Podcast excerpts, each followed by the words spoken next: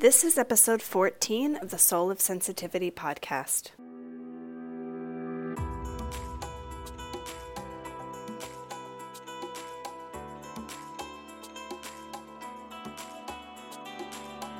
I'm Anna Holden, a professional intuitive and energy healer. I help highly sensitive people dig into the shadows of their soul to access their gifts, reclaim their purpose, and get intimate with their ultimate truth. I also teach intuitive development and mentor emerging healers through my Sacred Rebellion programs. Each week on the podcast, I explore different aspects of living a soulful, sensitive life. I'll bring you stories of other sensitive, creative pioneers, as well as my own thoughts, teachings, and tools. This is not the beginner's guide to sensitivity, but rather the place for sensitive souls to gather up their courage and pioneer their way into a life of personal freedom and spiritual sovereignty. Your sensitivity is sacred. Are you ready to live that way?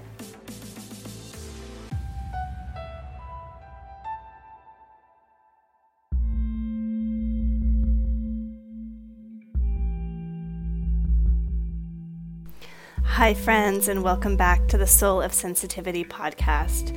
Today I'm going to be talking with Carmen Cool, um, and we're going to have what's what I really enjoyed as a, an important converse, conversation about sensitivity, disordered eating, and we even dive into a bit of the the therapy field and how Carmen is working to to change um, her field of psychotherapy and and why I really think that's needed for highly sensitive people. So that's coming up in just a second. Thank you so much for all of you who reached out after episode 13 to uh, express your delight. Really, I didn't know what to expect after putting my work so like publicly out in the, uh, you know, out in the the radio sphere. Even though I've been doing it you know, for so long. I mean, I've been giving readings since 2009 and professionally since, oh, 2013. So even though I'm confident in my work in private and one on one, it was scary uh, for me to be putting my work out there that way. And so I'm just, it was really, really nice to hear from those of you who enjoyed that and who um, said you were a fan and, and who said that that set your mind at ease about the kind of work that I do and, and how it resonated. So I'm just really grateful for that.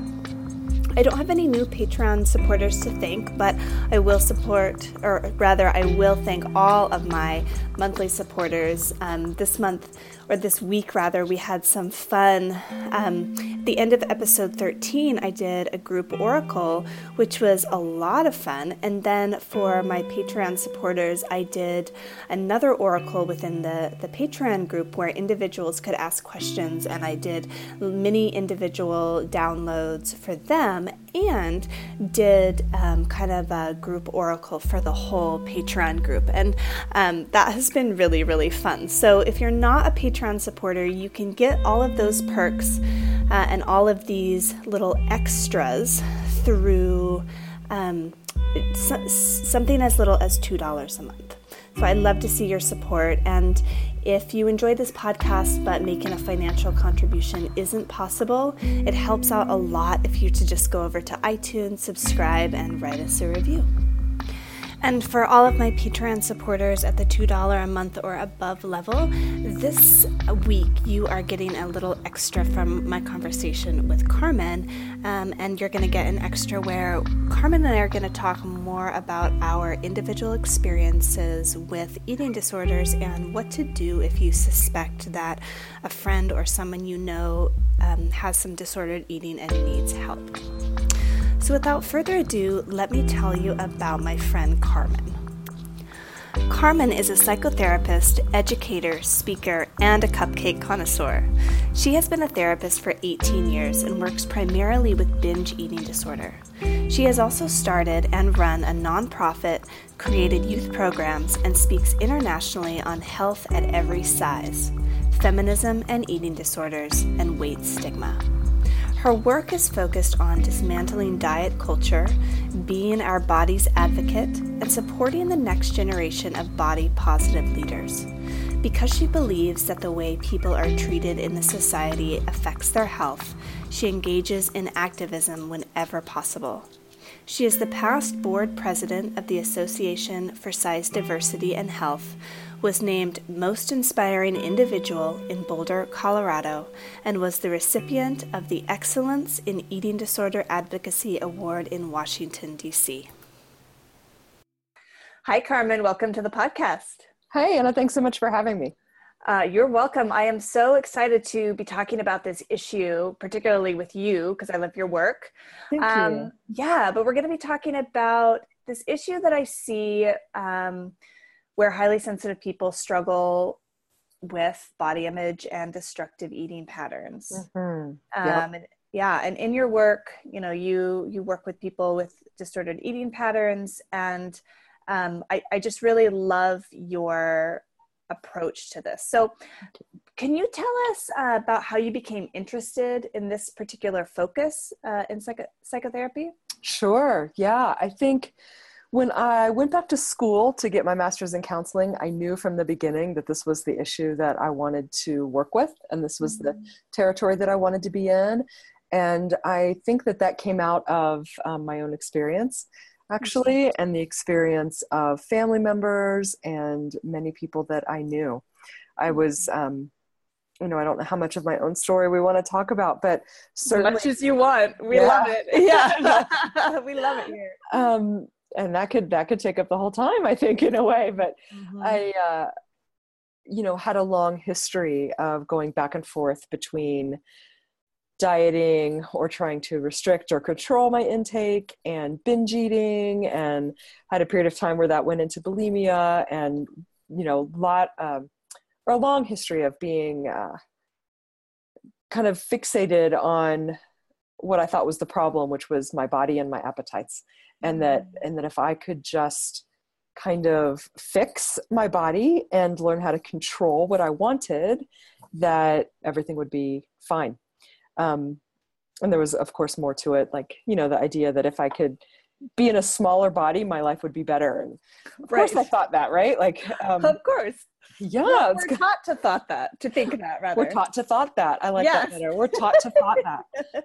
those are all the thoughts we're taught to have mm-hmm. Mm-hmm. yeah and then i um, actually dropped out of school in my undergrad for a little bit to go into treatment and i think mm-hmm. it was there that kind of um, uh, my feminist awakening really happened and i kind of saw some of the bigger picture issues that were that were happening and i got really angry to be honest. And i feel like you know someone asked me the other day what my actually not the other day a while ago someone asked me what the biggest factor was in my in my recovery from an eating disorder. And I can remember wanting to say something like it was love and self-compassion and it, was, it, was, learning how to be kind. And the truth is it was it was outrage. Like I got really pissed off.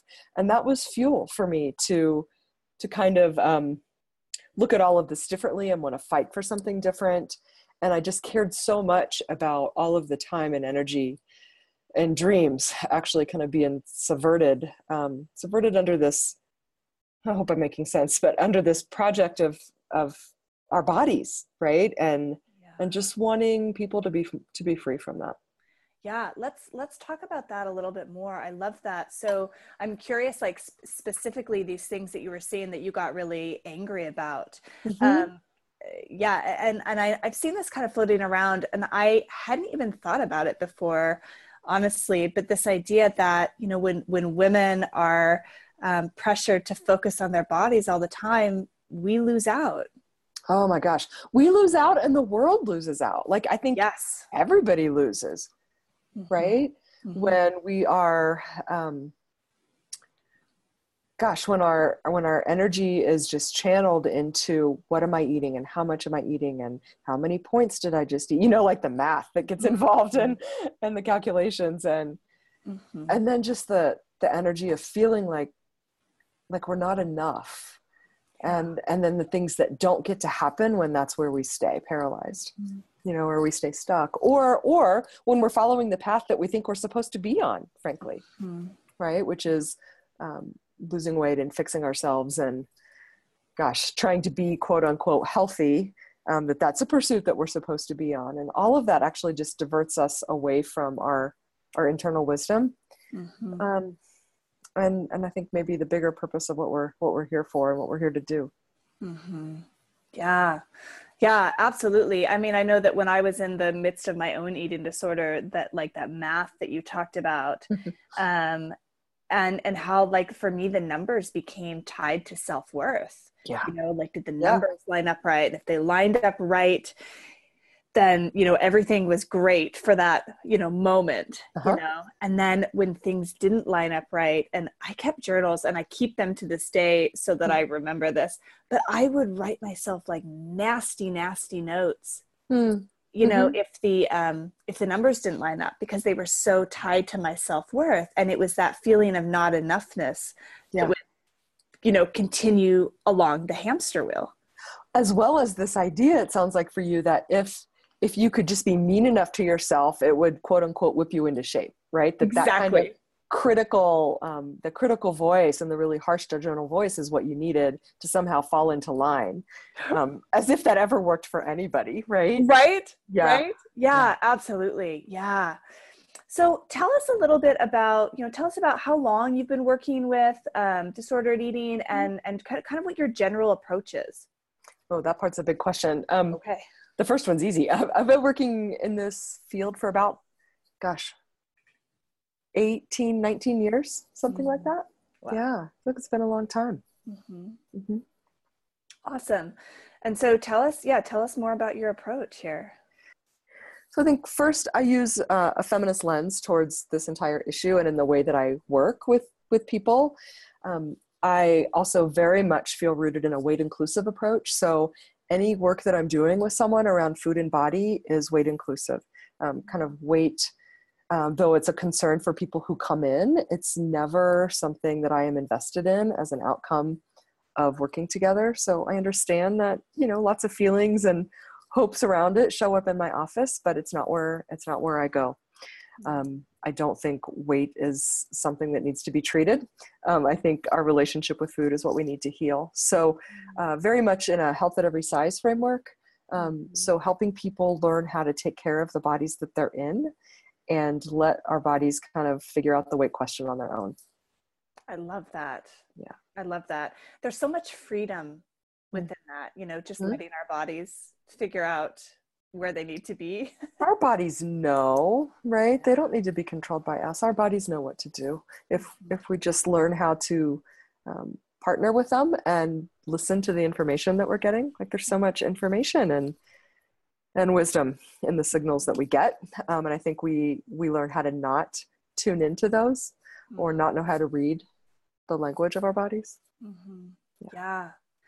So, what do you think some of the, um, I guess, some of the like triggers, or you know, what what are some of the patterns you see um, for for people who come into your office? You know, how did they how did they kind of get into disordered eating? um, you know what are those underlying factors that you notice that is a great question and it's a hard question to answer because i think for everyone it's a little bit different like the constellation of factors um, differs obviously from people but i think some of the similarities are um, from the obvious like living in a toxic culture around you know food and bodies and weight and all of that stuff um, mm-hmm. sometimes there's family pressure, um, peer pressure that they get from a young age, maybe mm-hmm. teasing around their bodies, um, or family relationships of food and weight being being a strong focus. Mm-hmm. and then, you know, I think for a lot of people, perfectionism can come into play. This ethic of I can do anything if I try hard enough, and then we take that and put it over onto our bodies, right? If I if I just try hard enough, I can get my body to be the way that I want it to be. I can I can work with this through sheer effort alone, kind of idea, if that makes mm-hmm. sense. Mm-hmm. Um, often for people that I work with, there is uh, a rebellious energy that shows up in and that's in common i think among the people that i work with as well as the the teens that i work with mm-hmm. so that can be there not as a cause but just as um, kind of a commonality if you will that shows up? Yeah, you know, and on your website, you talk about that rebellious streak as being mm-hmm. important, actually. So, yeah. can you expand on that? I can because I love it. It's one of my most favorite one of my fa- most favorite things. I think um, one of my most favorite energies to work with. And you know, yeah. it's funny because people that come in, they don't maybe necessarily recognize themselves as being rebellious. They might not refer to themselves as a rebel. So it comes in all kinds of different flavors. Um, but I think it's the part of us that says, in some way, either you're not the boss of me, right? Or you can't limit me. You can't tell me what to do. You can't tell me what I can and can't have. And that part rises up. And I love it because there's actually so much wisdom in it. I think there's wisdom in this part of us that says, um, I get to define myself for myself. And I think at its core, it's a desire for freedom. And we, we mm. don't like it when limits get put on that. And I think there's mm. so much health and wisdom to that. Um, so I want to support that very much. Um, I think that the problem, if there is one with that, is that the energy is still in reaction to this thing we're we're rebelling against. So freedom doesn't really live there.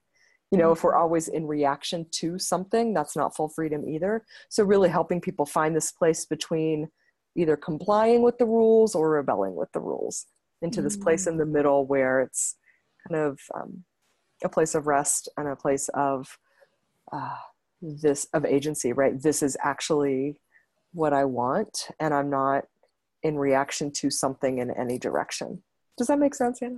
No that totally makes sense. I mean what i'm kind of or like the picture that i'm getting is like well you're creating freedom and deciding you know what what rules are out there that you're actually like okay with that you're actually on board with that you can stop fighting with and which you know just kind of like creating a structure um, mm-hmm. based on what what you want rather than what you don't want or what uh, others are saying kind of in a kind of a thing. Did i did i get yeah. that yeah okay. you know when it shows up around food right there's this rebellion against all of the rules and restrictions that dieting places and and then the pendulum swings so like i can um, i don't want to be told that i can't have that so now i'm going to have all of it yeah. and, and then it's disconnected from well how much do i actually want, want. and how much or more the point right how much is actually satisfying um, yes. so rather than just a rebellion against you can't you can't tell me i you know if you're telling me i can't have it watch me kind of reaction i know this in myself so much like mm-hmm. tell me what i can't do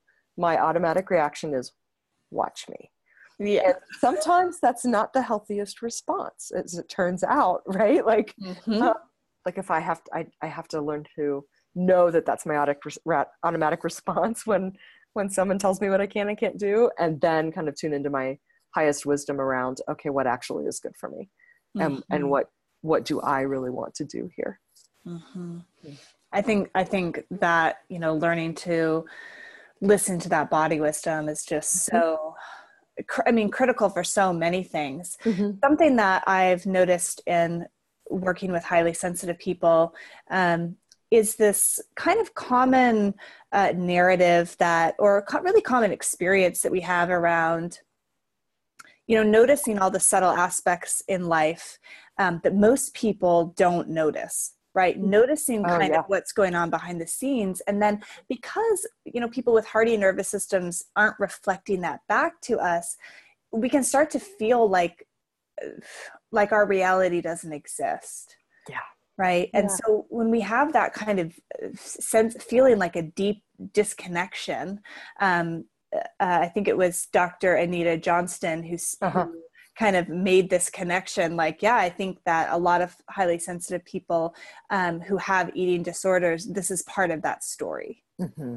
basically you know i can't find i can't find freedom because i don't even know where i exist mm-hmm. right mm-hmm. Um, anyway and so what i find i find two things so my highly sensitive um, uh, clients that i work with who are you know in the process of um, getting help around distorted eating mm-hmm. um, can have a, a difficult time with with restriction you know of of any sort and you talk about that on your website you talk about knowing um, a few things that just don't work for people specifically with binge eating issues mm-hmm. so mm-hmm. can you talk speak to those and, and talk about why they don't work so i think what i was saying is that rules and restrictions do not work when when trying to heal from disordered eating. Mm. Yeah. Um, there might have been something else I said that I can't remember, but definitely rules and restrictions. Um, and it's hard because people in the beginning feel like the structure is what's freeing. Like the I've had so many people that just say, just tell me what to do, tell me what plan to follow, and I will so gladly do it. Right? Just give me give me the formula, give me the prescription, tell me what to do. Um, and it's the exact opposite direction that we need to go in, hmm. which is um, kind of a, uh, a real attunement to what our needs and limits are, or, you know, and our desires um, many times throughout the day. Like that the internal wisdom is where we need to um, orient towards rather than an external plan or a set of rules. And restrictions tend to backfire anyway, and most people know that, right? That is that if I try to limit something or say I can't have it, that's the very thing that I'm going to want, right? This is just so much um, humanity actually in that in that response, and so in order to find real freedom, we have to get rid of the rules and restrictions of all kinds. Wow. Yeah.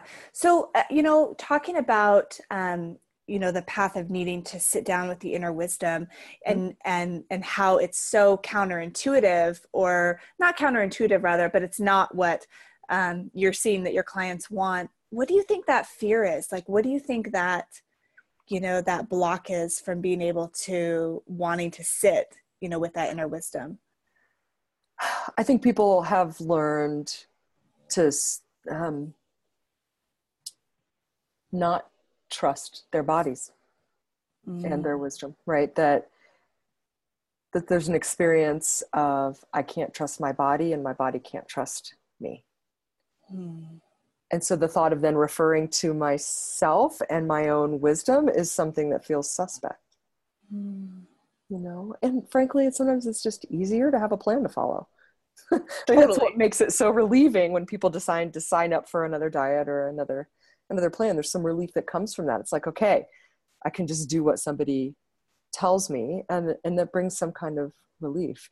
And also the the process is messy yeah. right the process is messy and that's hard and it's there's no hard and fast rules. There's just what feels true for me in any moment and that takes time and attention and mindfulness to to be with mm-hmm. and that messiness is something we don't always have a lot of tolerance for absolutely you know especially um, if if we've been trying to control our eating yeah. for so long then yeah. there there isn't a lot of tolerance for messiness mm-hmm. you know i really i'm just reflecting on what you said here about um, it's you know it's easier to follow a plan yeah and the reco- so i i had uh, i was anorexic as a teenager mm-hmm and in my recovery that's what we went to was like this eating plan right to make sure. sure, sure, right i ate enough and there was something it was like it felt like a, you know a healthy step but it was yeah right and it was mm-hmm. but now what i'm reflecting on as you talk about this it's like i didn't it, was a step you know it was a step in the healing process and i validated it but it wasn't where like the real healing yeah. um, happened yep. That wasn't until years later kind of on my own when i read a book i think called intuitive eating or yep, something that's the one yeah mm-hmm. right uh, i think i you know it's funny is i think i lent it to someone over the years and i never got it back um, but it was in in that it, that book coincided with me starting to practice yoga mm-hmm which I think was mm. just kind of this lovely pairing because I was learning to listen and slow yes. down while uh, you know starting to finally heal this mm-hmm. uh, pattern of control. That makes a lot of sense. Yeah, mm-hmm. yeah. Um, so I'm curious about the some of the treatment style that you use on your website. You talk about using the Hakomi I do. Yeah. And I would love for you to talk more about what that, you know, looks like and why it's different from traditional psychotherapy. Yeah, there's a lot there's a lot of pieces to that. So Hakomi is um, a mindfulness based form of somatic therapy. Mm-hmm. So if I kind of do a some broad strokes of an overview, um, it references the body as an important source of wisdom mm-hmm. and kind of uses the principles of mindfulness, meaning um, often with people, I will have them slow down and turn towards their experience. So rather than, or maybe in addition to, right, talking about talking about what we're experiencing, um, having somebody kind of turn turn towards themselves, go inside. We might slow down, might ask them to, you know, go into a mindful state, and then study their experience from the inside. Um, mm. It's a beautiful way to um, kind of find out deeper levels of what's really happening and what we're um, where our experience is coming from that makes so much sense and it seems like a really um, you know nice tool for for helping us explore that body wisdom absolutely. you know, like the body has so much information yeah. for us if we can if we can learn to kind of turn down the noise and and tune in and listen. Um, and so i'm referencing the body many times throughout throughout a session like asking people to notice what might be happening right? Or just helping them pay attention to it Mm-hmm. Yeah, you know, something that I note about highly sensitive people, um, kind of spiritually speaking, is this tendency for us to kind of be in our heads and yeah. kind of up, you know, like almost like the aura is kind of shooting out of the body mm-hmm. um, a bit and getting grounded and getting embodied and actually working with the body can feel, mm-hmm. you know, like a really big challenge. And uh, so go ahead. No, I was just going to say that I, you know, I'm one of those people that um, I do identify as highly sensitive, and I mm-hmm. definitely take refuge in information. Yep. And in thinking, and that I've learned not to dismiss that part of me. It's a valuable part of who I am, and it's it leaves out a lot though if I stay there. And, exactly. You know that I've learned that my body knows what I'm feeling sometimes before I do. Yeah. Right? Like I've learned that, you know, as just one example, when I'm I might not recognize that I'm feeling angry, but my jaw is tight and set. Right. Yeah. And so when I when I feel that, I'm I it, it's a sign for me to go, huh, I wonder I wonder what I'm feeling mad about. You know, that my body registers my feelings um, before I'm aware that I have them. Mm-hmm. Absolutely. And and so yeah, you know, one of the things that I notice um, is that when I can help highly sensitive people just get into their bodies and notice where mm-hmm. where we're holding tension, yeah, there's yeah, so so much opens up, mm-hmm. uh, right? So much opens up in the body. Yeah. Um, and so I love so one of my favorite things about you, Carmen. I just I love you, Carmen. So oh, I, I should kind of back up. Yeah, I should just back up and say that Carmen and I um, met during a mastermind group, and so we've done some, you know, done a little bit of professional work together. But mm-hmm. um, y'all should follow Carmen on Facebook because. Oh, her her social media posts this is part of the thing that i just love about you how very vocal you are about your dissent of the dieting industry mm-hmm. and you know and what it's doing um, to to all people but you know to to women and to people who experience um, eating disorders too. Um, and you know when i was recovering from my eating disorder in 1999 nobody talked about this. Like everyone was like you know, you must have had a bad childhood, or you know, and it was like, oh gosh, right, uh-huh. right, and that's all I remember. I remember I had to see this therapist, and he kept digging and digging, and I'm like, there's nothing there, like, yeah, help me out. So, so I just, I, I just love for you. I know we've talked about it a little bit, but I'd love mm-hmm. for you to dive a little bit deeper in, um, one, your like, uh, your your posts and you know what you're putting out there but mm-hmm. two the other thing i always like to highlight is how did you get brave enough how did you find you know the courage to start dissenting against these big cultural energies mm-hmm. Yeah. Okay two very different questions. They yeah. are yep so take your time. Connected of course. So i hmm. in some ways i've been dissenting not just around diet culture but also the field of therapy in some ways or the general field of mental health. And and some of that is what you're describing that there's been this focus on you know the question is where do we locate the problem right? And i think we so often locate the problem inside the individual. And like and then if we're working on healing our body image or our disordered eating patterns if we're if we're thinking you know we're not the ones who are broken frankly right? And so if we're only trying to heal and do work at that level it, it, it just leaves us feeling like we're broken and we have to do all the work. And um, i don't think that's it right? I don't think that's all of it. I think this isn't just about changing our ways of thinking or changing our ways of feeling.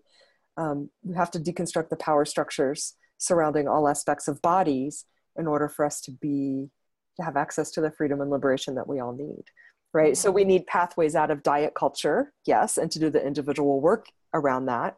Um, but we also need an equitable society you know? Um, in other words you know Ragen Chastain says that it's difficult to get over your fear of weight gain when you're recovering from an eating disorder when you look around and your fear is 100% justified yeah right? so we have to do the work at the cultural level for that to make any kind of sense mm-hmm. at least for me so the case really looking at um, at all of those pieces right all of the all of the things that are set up out there to to promote and encourage me to be at war with my own body and kind of dismantling those systems as well as doing the internal work of healing that I need to do. Does that make yeah, sense?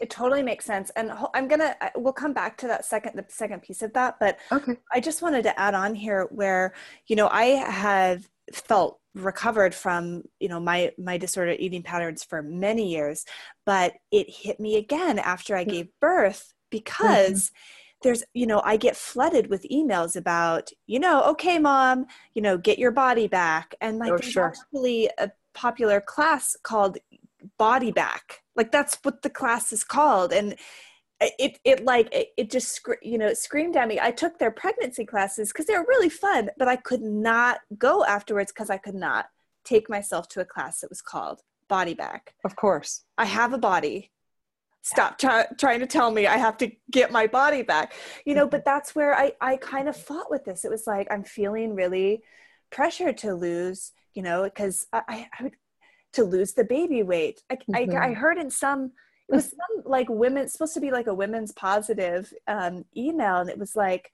you know are you spending those nap times you know getting off the mama tummy and i was just like come on you know? Yeah. so i just want to just want to you know say how it really is in all these aspects of life and mm-hmm. um and, and it's, it's not just about weight.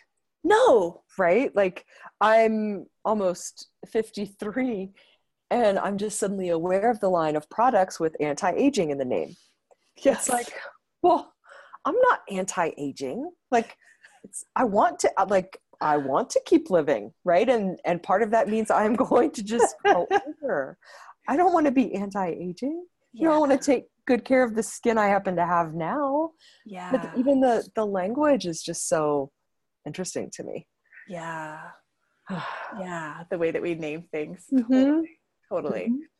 So, you know, one of the things I'm trying to do with this podcast is, you know, support highly sensitive people who are working to live, you know, bigger in the world, these sensitive, creative lives. So, this is why I'd love to talk about, you know, how you developed the courage to oh. be, you know, dissenting and, and, putting out your opinions against you know mm-hmm. these really big cultural pictures mm-hmm.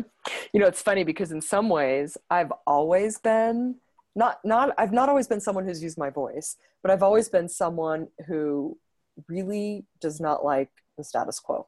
Yeah. You know, I can remember growing up liking a band, let's just say, and as soon as they got popular, I would stop liking them.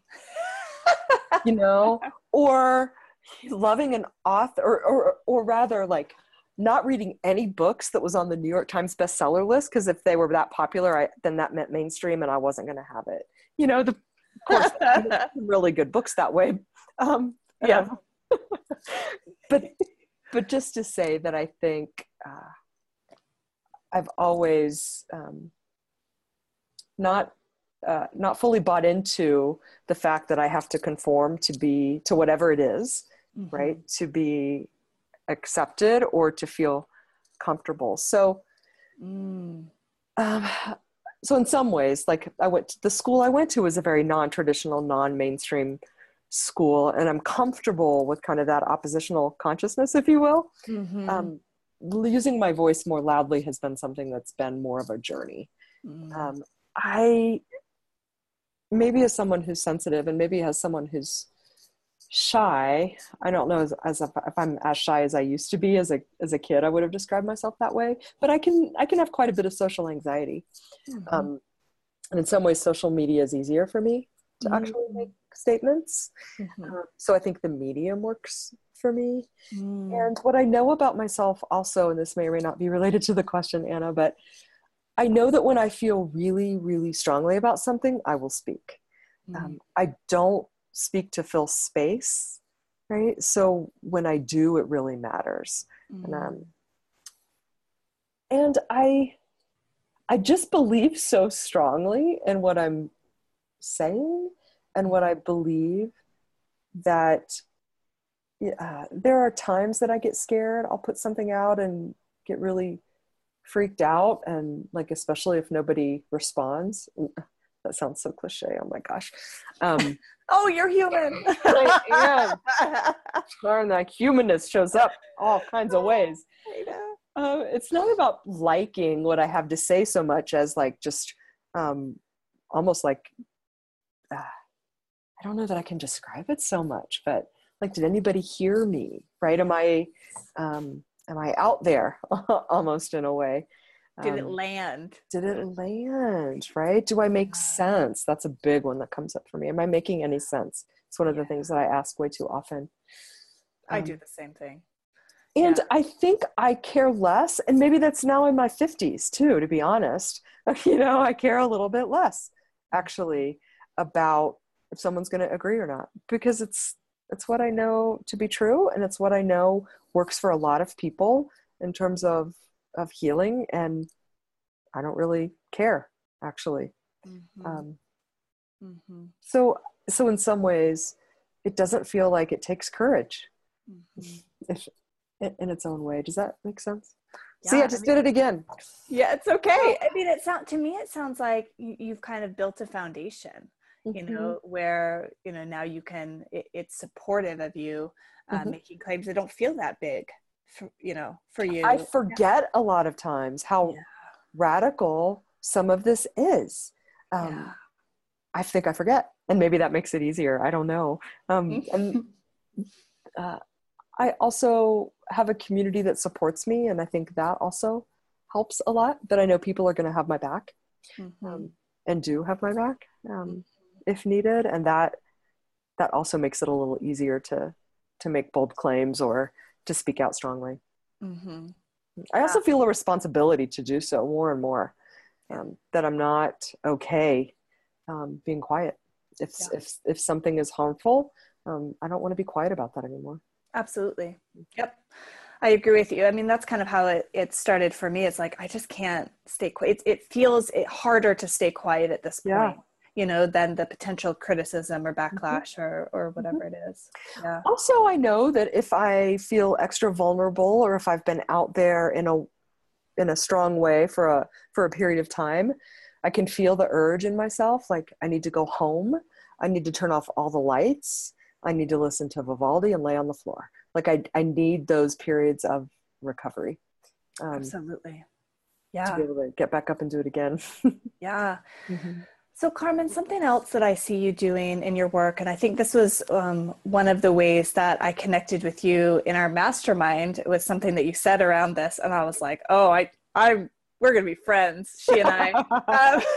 um, but you're, it, like you and your um, you know your practice you're kind of um, you know a little bit more dissent trying to change the the norms i think of conduct i, I guess between therapists and clients yes um, i would love you to speak to that oh my goodness i am th- hmm. more and more i am aware of the way the field of psychotherapy has become subsumed under a medical model, mm. um, under a Western, excuse me, kind of patriarchal form of of working, and I am not comfortable with that.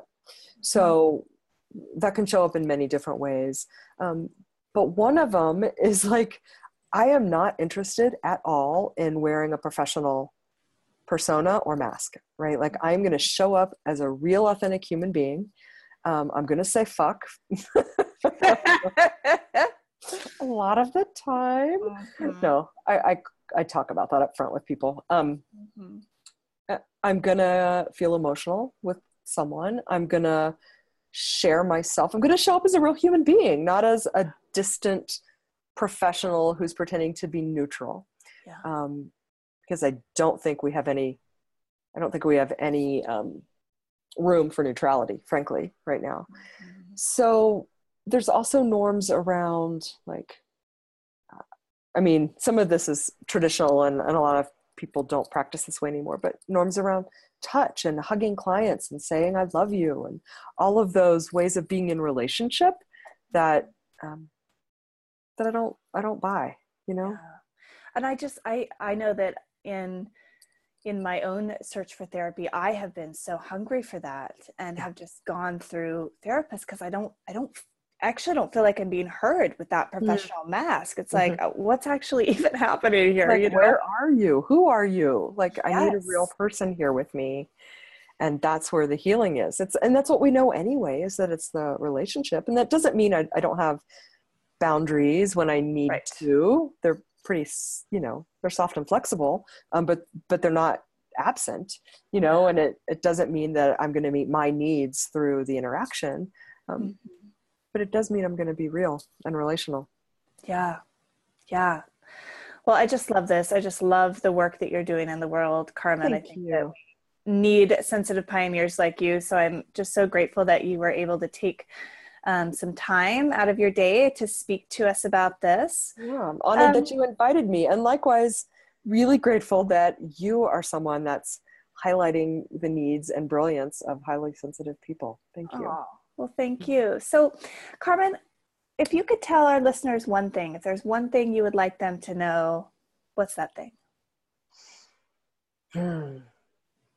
If the listeners could see me, they would see I just made a face in response to that question because because that's so hard. I'm like, just one. I have to I be. Know. I have to. Uh, what would that be? Mm-hmm. Um, and and so I will say that the answer to that might be different um, on any day that you might ask me mm-hmm. the question. But today, what feels true is I want people to know that that their bodies are not a problem mm-hmm. and that they are not a problem. Thank you so much, Carmen. You're welcome. Thank you so much for having me here. Yeah, take care. Thanks. For information on everything shared here, including show notes and links, visit www.sensitivityuncensored.com forward slash soul of sensitivity.